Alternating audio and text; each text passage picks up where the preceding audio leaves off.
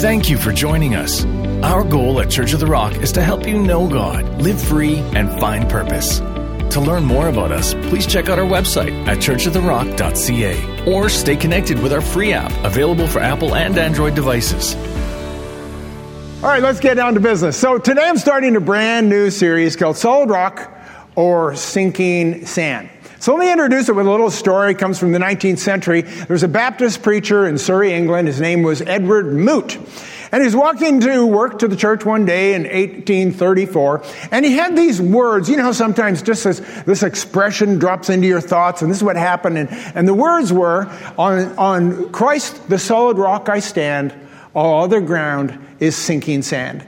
And those words just went over and over in his head, and then he kind of started humming it, and then some other words came. As soon as he got down to the office, he sat down and he started writing out the words to this hymn that was coming to him. And he had written about half of it on that day. Then the next day, a friend of his had sent a message. His wife was dying. She was very sick, and they wanted him to come over and pray, so he went over to pray. And after praying, he said, we should sing a hymn.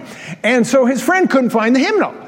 And then he thought, I have a hymn, and he pulled it out of his pocket. He had this half-written hymn, and he pulled it out of his pocket, and he had this tune in his head as to how it would go.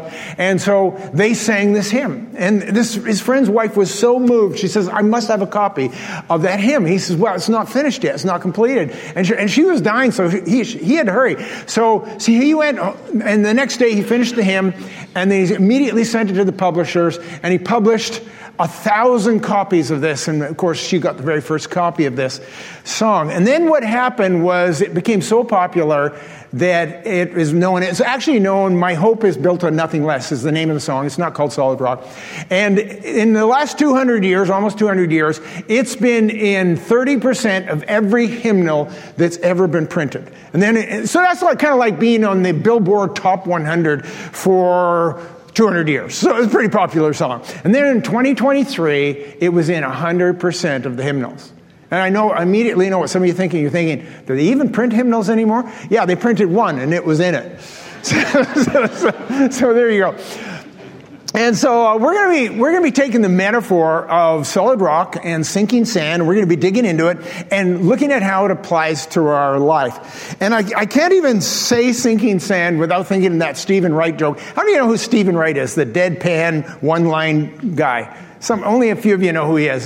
He mostly deadpan one-liners. That's all it is. For example, stuff like this. Some people are afraid of heights.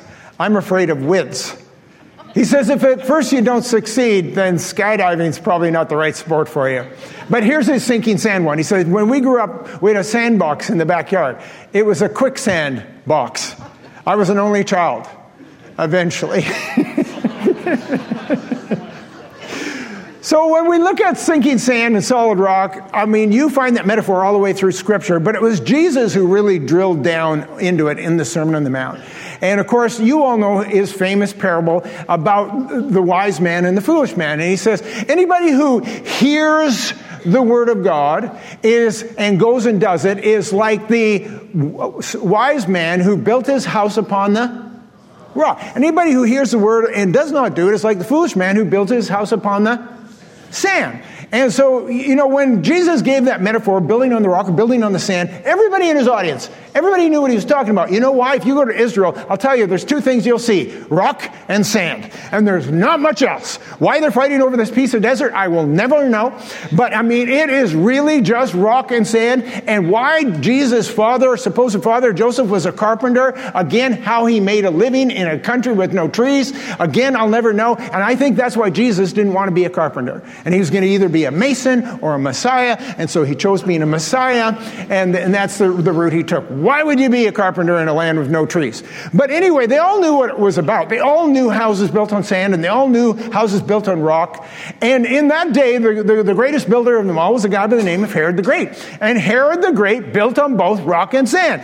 And if you ever get to Israel, and I hope they don't blow it up before you get there. And if you do get there, you've got to go see his winter retreat. Herod's winter retreat on the Mount Masada. And it oversees the Dead Sea. And it is this magnificent, incredible sky fortress that it was absolutely impenetrable. And there's a great story around it. But anyway, 2,000 years later, it is still standing. You know why? Because it was built upon the rock. But he also had a beach house. What do you think the beach house was built on? Yeah, that was his summer house, and it was in Caesarea. And here's a picture of it. There it is. And you say, where is it? Well, it's gone because it was built on the sand. But you can see where it used to be, and it's been gone for centuries and centuries and centuries. And so they understood what he was talking about, that if you build your house upon the rock, it'll stand, and if you build your house upon the sand, it will fall. And he's talking about building our lives. How are we going to build our lives? Are we going to build them on rock or sand? You choose. So I have a fascinating story for you. I think you'll all enjoy it. So for many, many years, this church did mission trips into Matamoros, Mexico. How many of you were on one of those trips? Anybody in the room? A bunch of hands going up in the room. We took a lot of young people to this. And I'll tell you where it is. You go into Texas, and the very tip of Texas, the very southernmost part, there's a town called Brownsville. And then right across the border is a town called Matamoros, Mexico. Now, you can no longer take a mission trip there. The cartels, the drug cartels, have taken over the border cities of Mexico. And even the missionaries who live in Brownsville will not go over into Matamoros because it's so deadly and so violent. But we used to take people every year, sometimes twice, sometimes three times a year. We would take van loads of people into Matamoros, and we'd build houses for people. We'd visit the squatters' village, and we'd minister to people, and it was a tremendous time. And then before we made the long, arduous journey back to Canada, 36 hours on the highway, we would give them a 2 or 3 hour break before we left, and we would go right across the causeway into the Gulf of Mexico from Brownsville is a place called South Padre Island. And so here's a map. You see it. You see the Gulf of Mexico there. You see Texas, Corpus Christi. Right at the very bottom there, you see Matamoros, and there is South Padre Island. It is 65 miles long, and then there's a little bit of a break, and then there's North Padre Island above that. And these are barrier islands that go up the whole coast of Texas. Now, here's an aerial view of South Padre Island. You can see the blue waters. It's beautiful. You can see the sand. You can see the causeway is how to get there. Now, I'm not a geologist, but here's what I think. You can call that an island if you want, but it looks like a sandbar to me. And when you build on a sandbar, you've got to expect interesting results. So when we were there in 2006, we took our team over. We spent the afternoon on South Padre Beach, and they were building a building. I'll show you a picture of it. Here it is. It was called the Ocean Tower, 31 stories high, exactly the same height as the Richardson Building in the corner of Portage and Main. So you can all visualize how big this building was. So very, very tall. These suites, these condos were going to be for sale for $2 million each, luxury suites. So they were building this. Now, you can see the beach, and you can see the sand, and you can see the water. And here's my question. When you look at that building, does anything seem off to you? And if it doesn't, let me superimpose another picture beside it. Now do you see what's wrong? And let me tell you what happened to Ocean Tower is it started to sink into the sand before it was even completed. So then what they had to do is they had to straighten it out. And I'm going to show you a little video. Do you want to see this video? It's only 10, 15 seconds long. I'm going to show you the video of how they use modern scientific methods to straighten out the Ocean Tower. You got to watch really carefully. Run the video. Watch carefully because it's very subtle. Here it goes.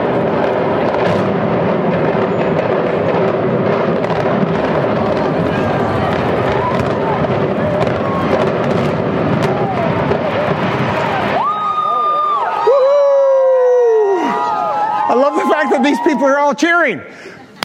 Problem solved. It's no longer crooked.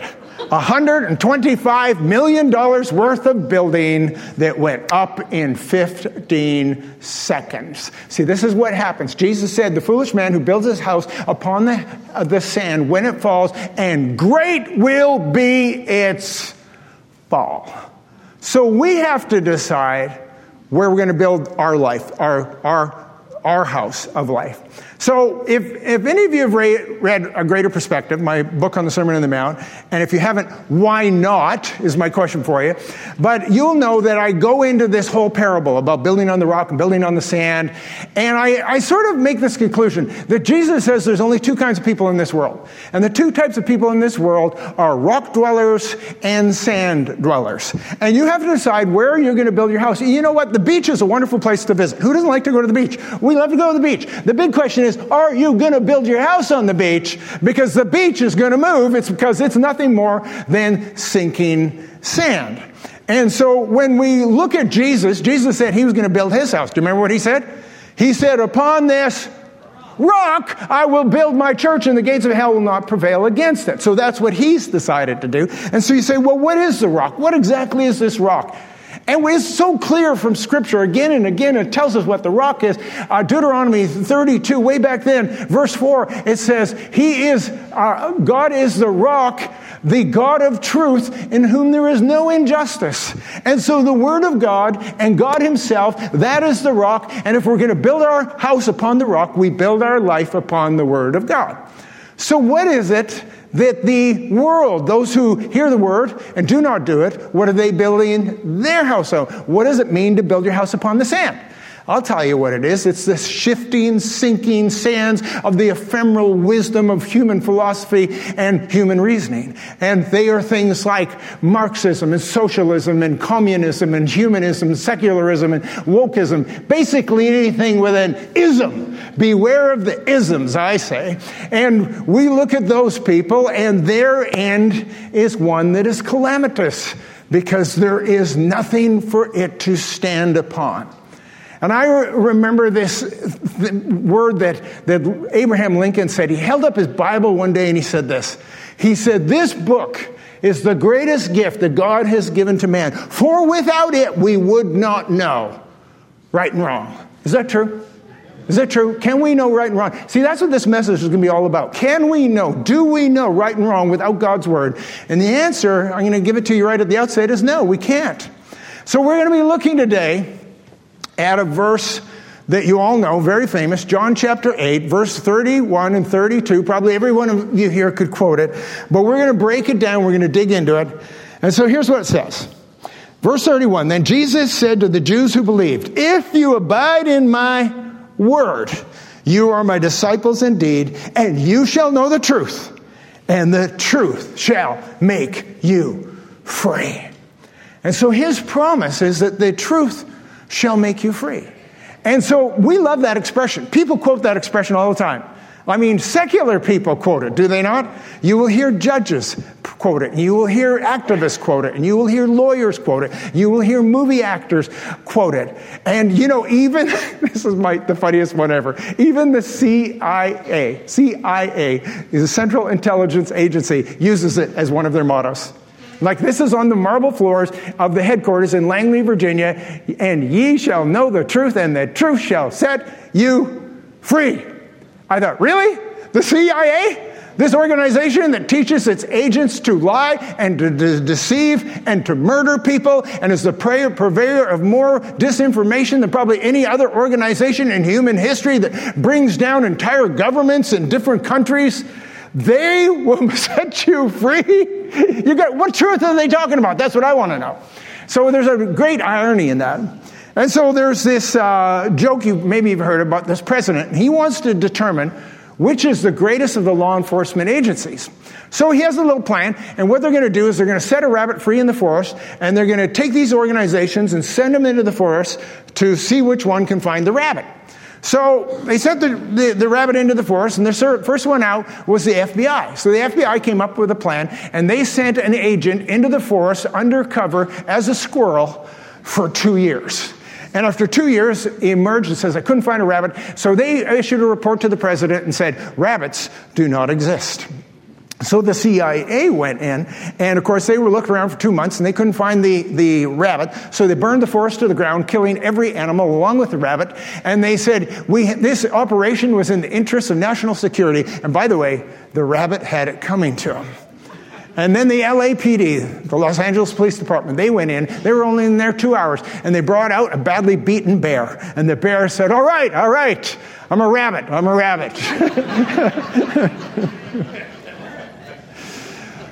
So we know when we look into Scripture, this is what we discover, that he tells us exactly how you will know the truth. And if you can't quote John 8:32 without quoting John 8:31, because he says, if you abide in my truth, then you are my disciples, and then you shall know the truth, and the truth shall set you free. You can't separate those two, and people keep on trying to separate it. You will not know the truth if you do not abide in his word. So how do you build your house upon the rock?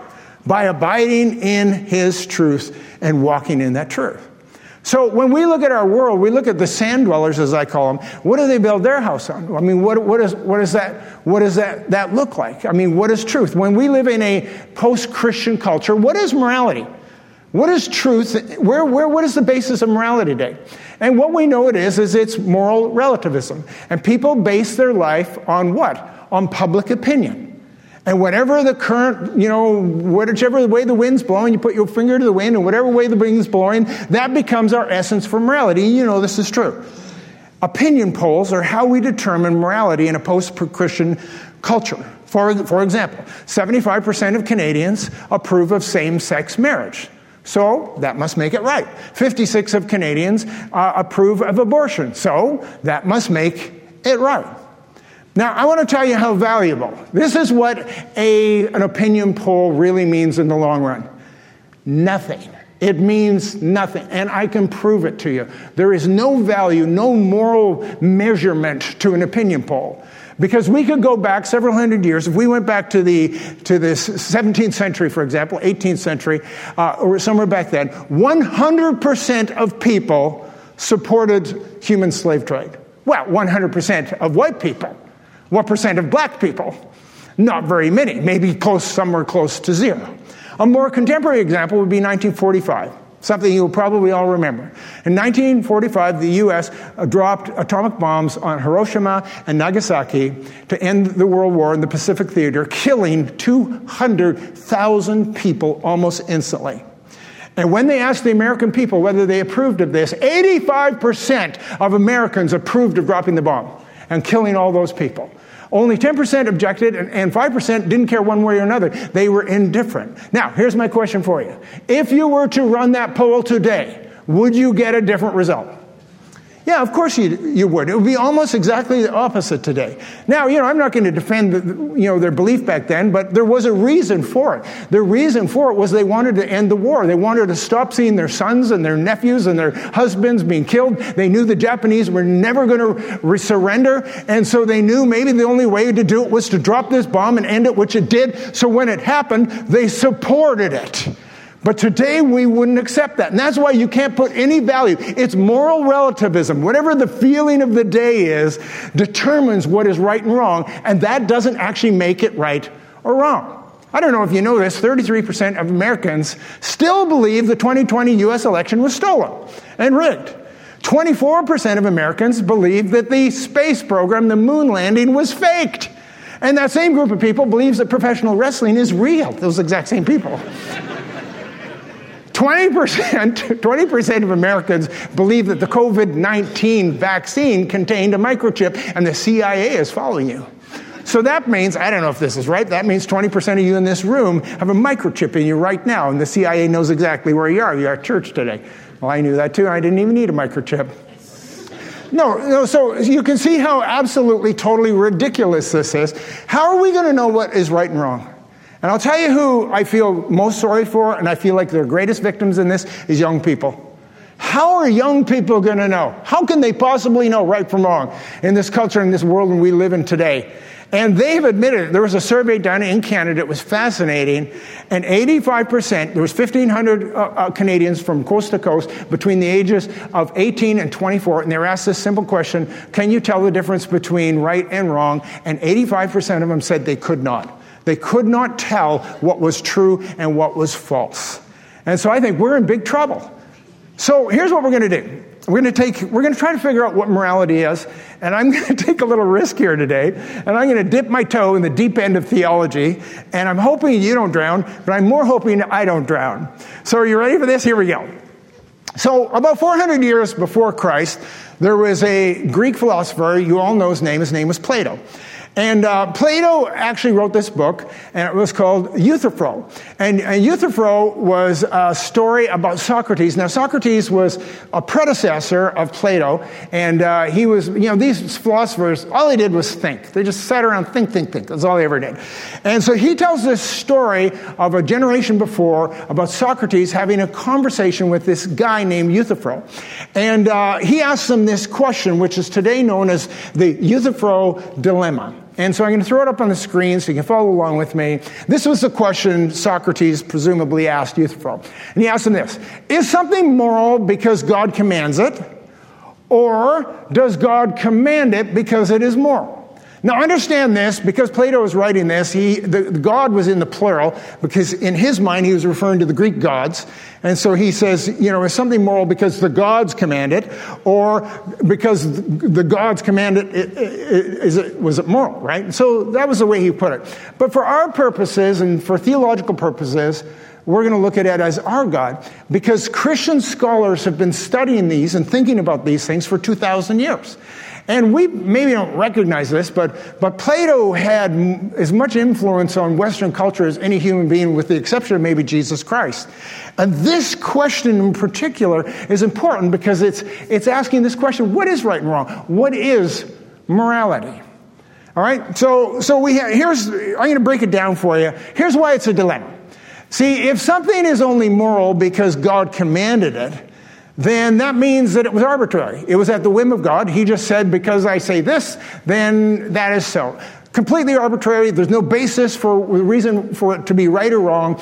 And here's the big objection that is from non-Christians. They said, well, I don't want your supposed God telling me what is right and wrong. I don't want your supposed God just making up rules for me and telling me who I can love or how I can live my life sexually or what I can do with my life. And so I'm not interested in your arbitrary rules. This is the big objection to it. Now, if any of you have had the worst parenting moment ever, which you all have, we do this too, and I'll explain it to you. It's where your kid asks you something, and you tell him to do something. You say, I want you to do this, and he says, why? And you say, because I said so, that's why. How many of you have ever done that as a parent? Every single person in the room. That is your worst parenting moment ever.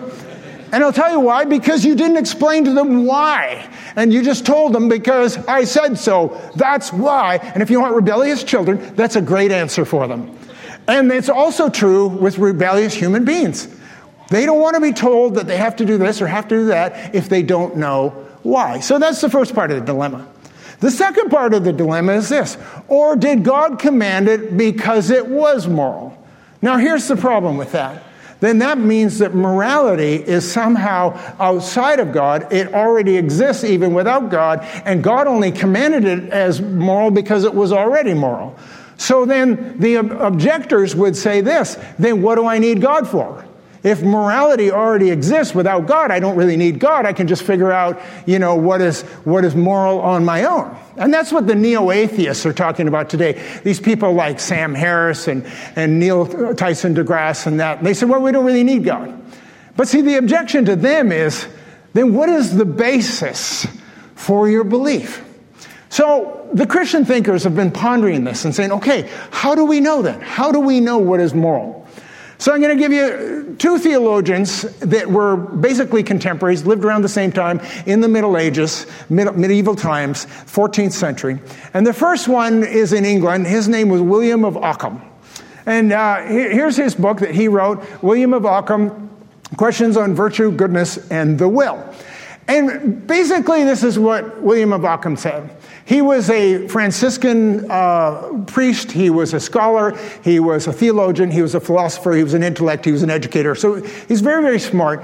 But this is what he said. He said that God has what he called in Latin potentia absoluta, absolute power. And that God is sovereign, and what God says goes. And if God says something is moral, it is moral. If God said 2 + 2 is 5, then 2 + 2 is 5. So that's what he was talking about. And so he said, if God said that adultery was moral, adultery would be moral. If God said murder was moral, then murder would be moral. And to take it a step further, he said, because God is sovereign and because God walks in absolute power, he can change morality at any time if he wants. This has become known in theological circles as the divine command theory.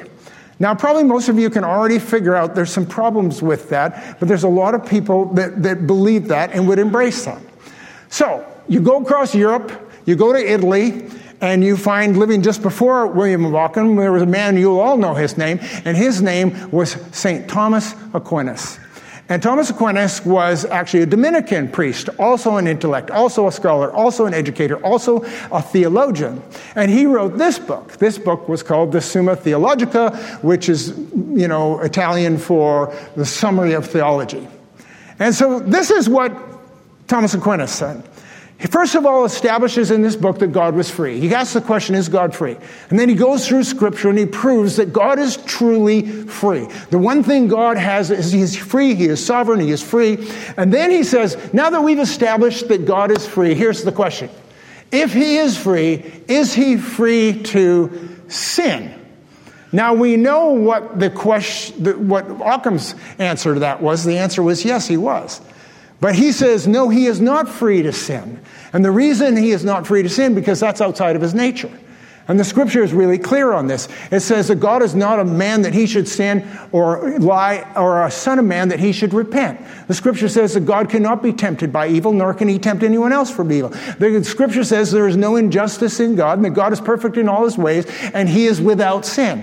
So in fact, he can't actually sin. Even though he's free, he can't actually sin because he would be defying his own nature. You following this so far? So here's where we conclude this. I'm going to wrap this up, this little section here. I'm hoping you're tracking with me. I said I was going into the deep end. So what we find St. Thomas Aquinas saying is this. He's saying, no, it's not, something's not moral because God commands it, but nor does God command it because it's moral?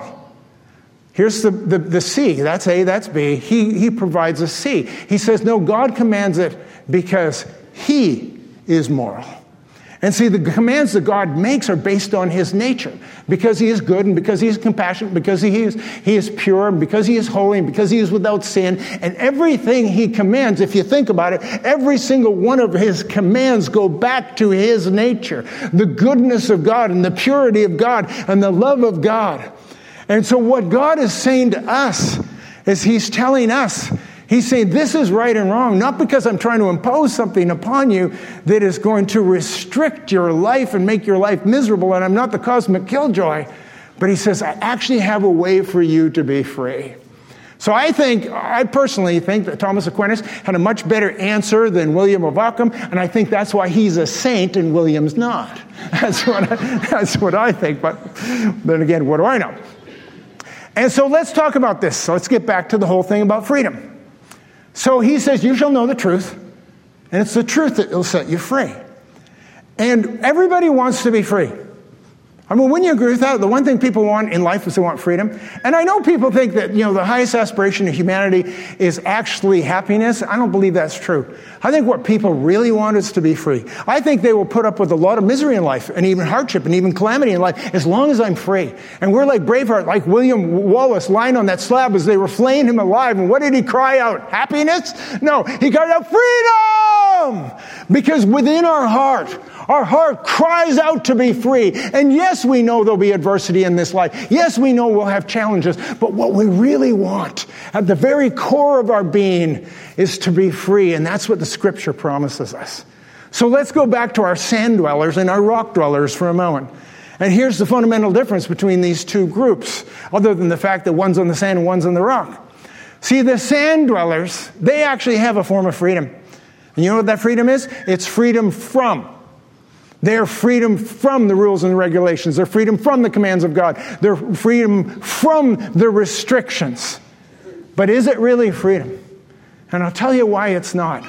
Because the results of their behavior lead them to calamitous effects. See, every action has consequences. And if you live free from the laws of nature, and if you live free from the laws of God, you end up in actually more bondage than you could possibly any other way. And you look at these people that are free to take drugs and they become addicts. And you see people who are free to live carelessly in different ways, and they're in more bondage to depression and discouragement and habits and addictions than anything else. And you think they're not actually free. They think they're free, But they're not free at all. They're in bondage. And then you look at the Christians, the rock dwellers, the people who are trying as best they can to build their house upon the rock. It's not a freedom from, it's a freedom to. It's a freedom to act like God. It's a freedom to aspire to His nature. It's a freedom to seek peace and joy and compassion and love and care and concern for other or for fellow human beings. And what that freedom to does is it gives us all the benefits of health and freedom and liberty. And that's why Jesus said, if you abide in my word, if you build your house upon the rock, meaning that you hear his word and do it, then you know the truth, and then the truth shall set you free.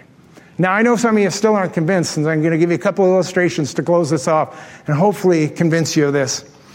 So some of you know that I took up tennis basically as an adult about 10 years ago, and my whole family played tennis, and all my kids took lessons, and they all got really good, and my wife played tennis with them. I don't know where I was. I guess I was at work. I don't know why I wasn't playing tennis with them. And so then every once in a blue moon, we'd all go play tennis, and everyone would beat me. My children would beat me at tennis. My wife would beat me in tennis. My 85-year-old mother would beat me at tennis. And I thought, why am I such a terrible tennis player? And it wasn't for lack of trying. I was trying really hard. I want you to know that. I was trying really hard. You know what I'd do? I'd serve really, really hard into the net. And I'd return the ball really, really hard into the fence. And you know what I was? I was free from the restrictions of the game. I mean, I didn't know the rules. I mean, I knew the rules, actually, how you keep score. But what I didn't know was the fundamentals of the game. I didn't know how to make the shot. Didn't know how to control the racket. I didn't know any of these stuff. I was a terrible tennis player. I thought, why am I so terrible? And the reason is I was breaking the rules. Was I free? Yeah, I was free to play terrible, if that's what you want. So I decided, I'm going to get good at this game. So I did something really weird. You know what I did? I took a lesson, is what I did. Yeah, you didn't know where that was going. Yeah, I took a proud guy like me taking a lesson, and I discovered I was doing everything wrong. I started studying the videos, and I started studying Federer and Nadal and these guys and realized I was doing everything wrong. And I was free from the restrictions of the game, but I was also free to hit it into the parking lot anytime I wanted instead of into the court. And so I thought, no, I've got to change the way I play. And so then I recruited my son, who's a very good tennis player, and I said, you need to teach me how to play this game. I'm tired of being so awful. My goal is to be able to beat 80-year-olds and up. That's all I really want. And so we went out once a week, and he taught me how to serve, and he taught me how to do a ground stroke, and he taught me how to do a topspin hit, and he taught me how to lob, and he taught me how to volley, and how to do a drop shot. And you know what? I'm never going to beat Novak. I may never even beat my son. But I can beat an 85-year-old almost any day of the week. But here's where I'm really going with this. It's way freer. Before it was frustrating, it was miserable, I was mad, I was throwing my racket into the ground, and now I can play with a certain degree of freedom. Why? Because I learned to keep the fundamentals. I actually controlled myself and kept the rules, and by keeping the rules, I actually became more free. Are you following this? Let me give you one more example in closing. Because maybe some of you don't know tennis, but this one you know. You know what? Language is the same way. I don't know if you've noticed this about me. I'm a relatively free speaker, right? I don't have any problem speaking. Have you noticed that? I can actually speak indefinitely if I want. I can speak a lot longer than you could possibly ever listen to me speak. And that's why I have this countdown clock. It always starts blinking when I'm going over town because they know I could if they don't stop me, I'm going to keep going and going. Why? Because I can speak freely and I can communicate quite freely. And you know why I'm able to do that? It's because I actually know the rules of speech. I actually know grammar, and I know syntax, and I know sentence structure, and you have to put those things together to be able to communicate freely in a language. And I actually know a bunch of big words. You know, that kind of helps too, because when you have an extensive vocabulary, you can elucidate, very precipitously, and people are going to understand you or not. Who knows? Right? And you throw these words out and people don't know what you're talking about, but that's okay. At least they know you can speak freely. Now you compare that to how I speak when we went on mission trips in Mexico.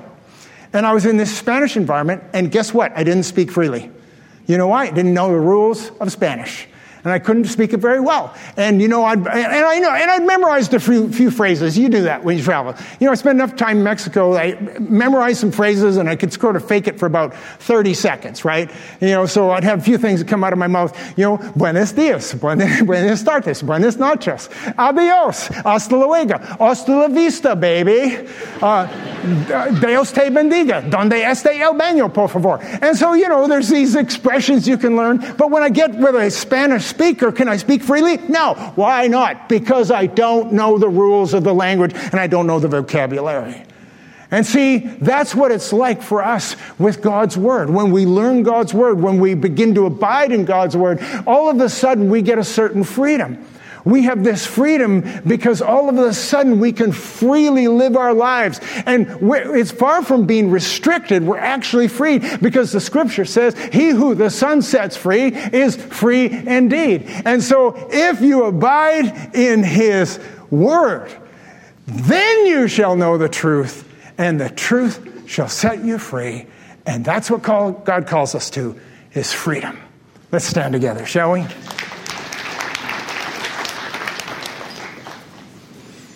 All right, we're going to take just a moment here and do something we do every week. And we're going to ask you all to bow your heads and close your eyes for a moment. And this all begins with a relationship with Jesus.